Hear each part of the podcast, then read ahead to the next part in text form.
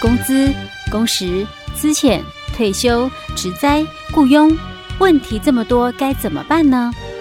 没关系，就让我们来请教劳资关系专家吴信生老师。欢迎收听，老师帮帮忙。老师，老师，最帅气的老师，你长这么高要做什么？长高可以打篮球，还可以去做 model。其实只要营养均衡，不挑嘴，以后你们一定会长得又高又健康啦！哈哈哈。谢谢老师。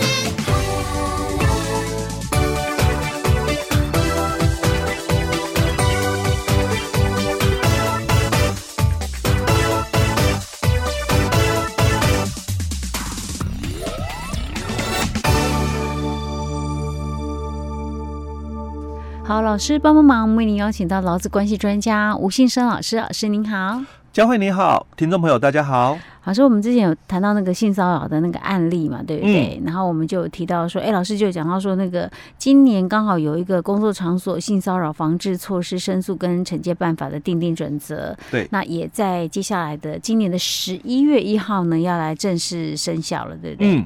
好，那我们来，我们今天就要来看这个准则了，对不对？对。好。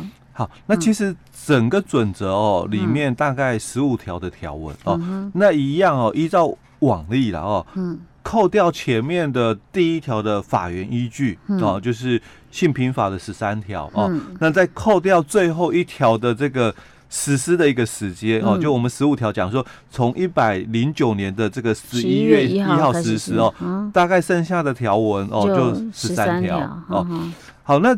在这剩下的这个十三条里面哦，当然他还是讲了很多这个重点哦。嗯。那第一个就第二条里面谈到了哦，那你受雇三十以上的这个雇主哦，一样，因为跟我们的这个性工法十三条也是谈到了，说这个雇主要防治这个性骚扰行为的发生，所以你受雇三十以上的公司要去定定哦这个办法哦。所以他准则里面还是谈到三十以上的话哦，那你要依照这个。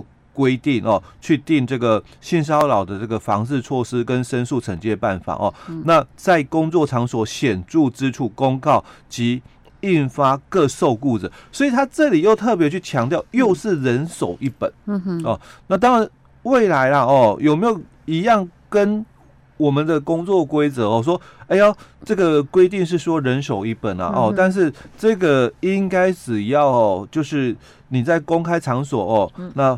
放置哦几本，让人家哦每个员工都能够随时哦去翻阅去翻阅就可以了哦，嗯、不一定要到人手一本哦。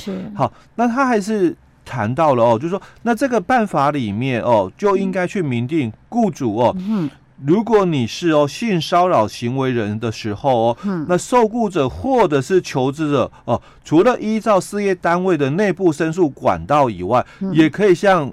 地方主管机关提出申诉，嗯，哦，因为这个是，啊、不然他就是老板，就是那个，哎，谁敢申诉了，对不对？所以这个是很清楚告知到哦，嗯、在我们的这个地这个工作场所这个地方哦，嗯、本来三十以上的一个这个场所哦，嗯、他就应该要很清楚去公告，并且去贴。就是我们的这个申诉管道，嗯，哦，这是本来的规定都有哦，是。甚至这个海报哦，我们主管机关那边你都可以跟他要、嗯、哦，那你只要把那个你们的这个电话哦写上去就可以了。哦。哦。那他也谈到了，那你除了内部申诉管道，你们的这个。事业单位哦，你内部申诉对象是谁？嗯、那一般我们大概就是要么就是这个人资处哦，嗯、或者是这个总务科啦哦，或者是会计部门，大概就是这几个行政部门的一个部分哦。嗯，好，那外部的这个申诉管道哦，那你可能也要清楚的告知人家哦，因为我们这个性骚扰防治的部分有三大法哦，嗯、那其中一个是针对校园的哦，嗯、所以我们有这个。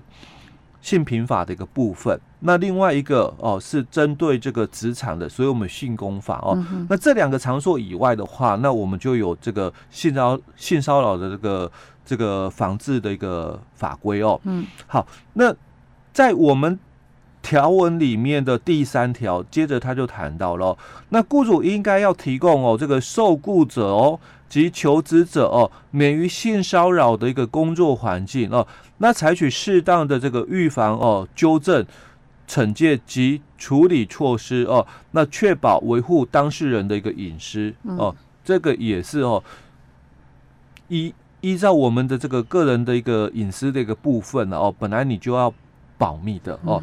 那在第四条，他提到了哦。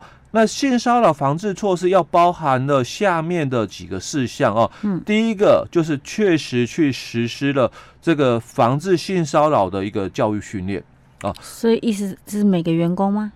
哎，就是你事业单位哦，嗯，你也要像我们的这个职业安全卫生法一样啊，针对治安的一个部分，你去做教育训练哦。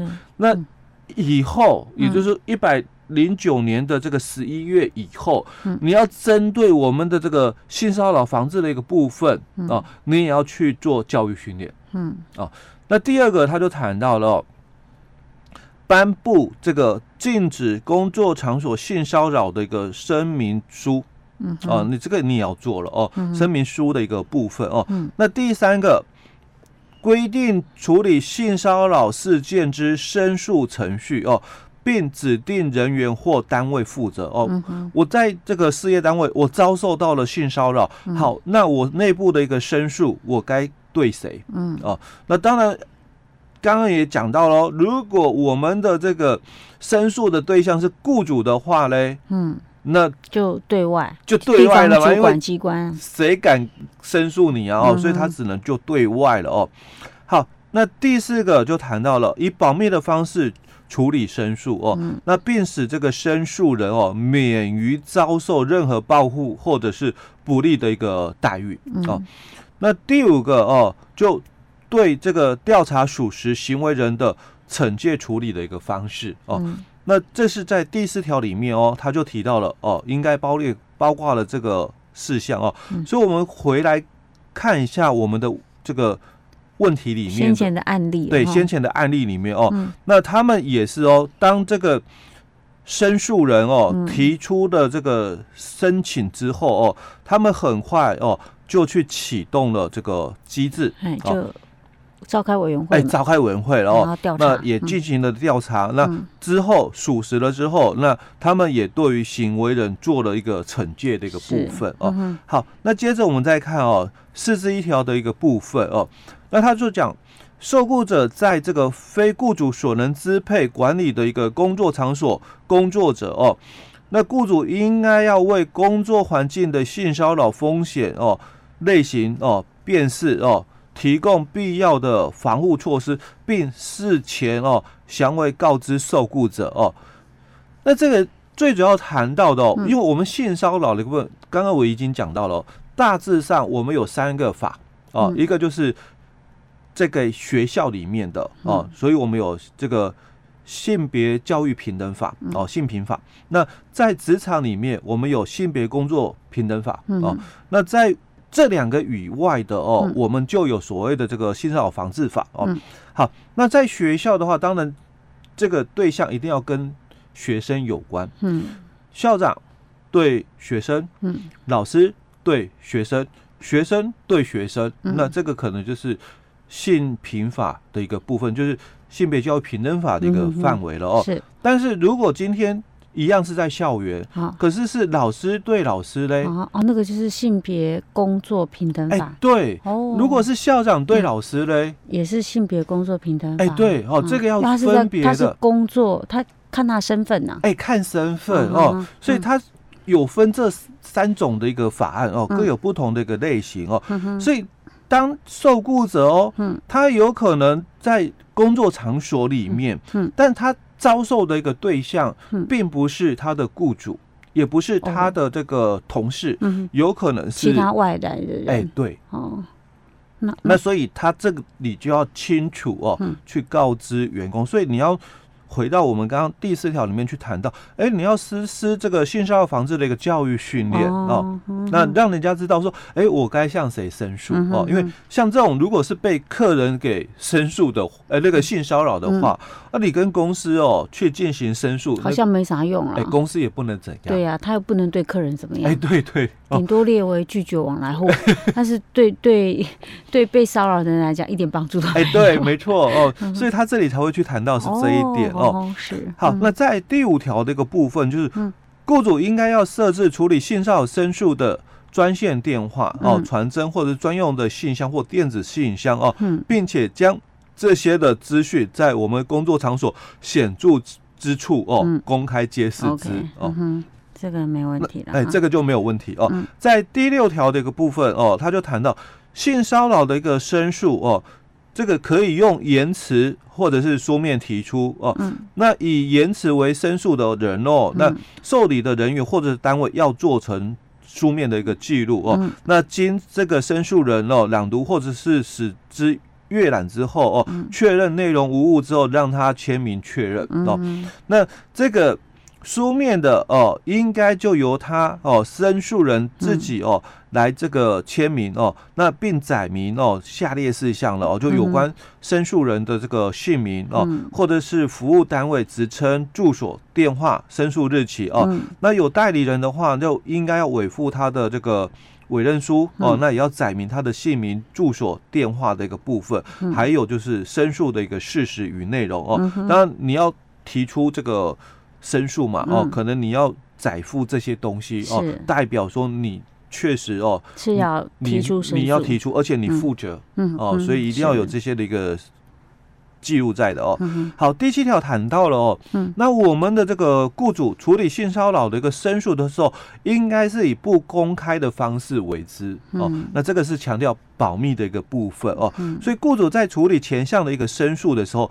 可以由雇主与受雇者代表共同组成申诉处理委员会，并且应该注意性别的相当比例哦，就是你必须啦哦，就是里面哦，应该男女都都要有才对哦，而且可能哦，除了你们这个。雇主跟受雇者代表哦，因为这个是在我们工作场所哦，嗯、所以他就有一些的规范哦，就维会的这个部分哦，可能要有哪些的组成哦，所以他也提到了，雇主如果是学校的时候，那就由该校的性别平等教育委员会哦，依本准则来处理性骚扰申诉事项哦。那第八条就谈到了哦，说我们这个雇主哦，在接获申诉以后哦，你可以进行调查。那调查的一个过程，应该要保护当事人的隐私跟他的法人格呃，他的这个人格法益的一个部分哦，你要尊重人家哦隐私权的一个部分哦。那另外第九条哦，就谈到了哦，这个申诉委员会在召开的时候，除了你可以当。这个通知当事人跟关系人到场说明以外，你还可以邀请具相关的这个学士经验的哦，在旁边协助哦，那避免就是不专业的一个问题哦，客观的一个部分哦。那第十条哦，就谈到了我们申诉处理委委员会应该要附这个理由的一个决议哦，那可以哦做成惩戒或者是其他。处理的一个建议哦，嗯、那前项的这个建议哦，就应该以书面去通知当事人哦，嗯、还有这个当事人当然就讲，就是说申诉人哦，嗯、跟这个行为人的一个部分哦，以及雇主哦，嗯、所以我们回来看我们的案例里面哦，他也是谈到了。委员会一致认为哦，性骚扰成立了哦，嗯、所以他也提出了可能建议事项的一个部分、嗯、哦，所以公司才会依据说，那你这个就符合对他人性骚扰情节重大，所以我开除了你、嗯、哦。是好，那再来十一条，他也谈到了哦，嗯、我们这个申诉哦，就应该从这个。提出开始两个月内结案，有必要的话延长一个月哦，并通知当事人。嗯、那我们申诉人及这个行为人哦，嗯、对决议有异议的话哦，可以在收到的这个次日开始起啊，死日不计哦，从、嗯、次日开始起算二十天内哦，提出申复哦。嗯、所以他要提申复，当然可以哦。好，那再来这个这个。案件哦，如果结案的话，就不可以再提出，所以他要在期限内提出。哦，哦，所以他这个结案就是指他们做成决议之后，对，二十天内哦、嗯、哦。那再来十二条就谈到了、嗯、性骚扰的行为如果属实的话，那雇主应该要视情节的一个轻重，嗯、那对于这个行为人做出适当的惩处的一个部分。嗯、那如果是证实是诬告的话，那也要对申诉人哦做这个惩处。对、这当然了。哎，对哦。那所以我就讲，在我们这个题目里面，案例里面，对案例里面，那其实。应该公司都有符合这里的一个规范，看起来没有什么问题。哎，对对对哦，嗯、那在十三条就谈到了说，那雇主应该要采取追踪、考核、监督哦，那确保这个惩戒或者是处理的这个措施有效的一个执行哦，嗯、避免哦相同的一个事件或报复的一个事情的一个 发生。哦，哦这雇主要管的事情还蛮多的。哎，蛮多的。哎，对哦，那最后十四条他就提到了哦，嗯、那雇主如果认为当事人有辅导或者是医疗的一个必要的话哦，嗯、那可以引荐哦这个专业的这个辅导或者是医疗机构哦来介介入。所以老师，那所以我们的结论就是，我们先前提到这个案例应该是没有问题。哎，对，对。所以他的那个行为人他提出了认为说公司的那个认知跟事实有出入，然后认为他那个解雇不合法，应该是不成立。哎，对，就是他对性骚扰定义不了解。是 OK。好，老师，那我们讲到这里喽。好。